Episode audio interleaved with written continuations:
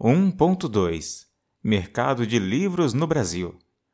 Segundo dados do painel das vendas de livros no Brasil, o faturamento em vendas totais de livros no Brasil no primeiro semestre de 2018 foi de R$ 1 bilhão 74 milhões 799 mil 218 reais e 57 centavos, um aumento de 9,97% se comparado com o mesmo período de 2017, quando o mercado faturou 977 milhões 355 mil e 700 reais e 75 centavos.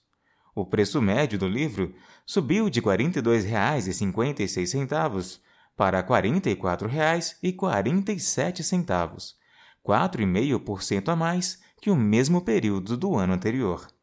Porém, houve uma queda no volume de livros vendidos, que foi de 3.095.495 para 2.808.225, uma queda de 9,28%.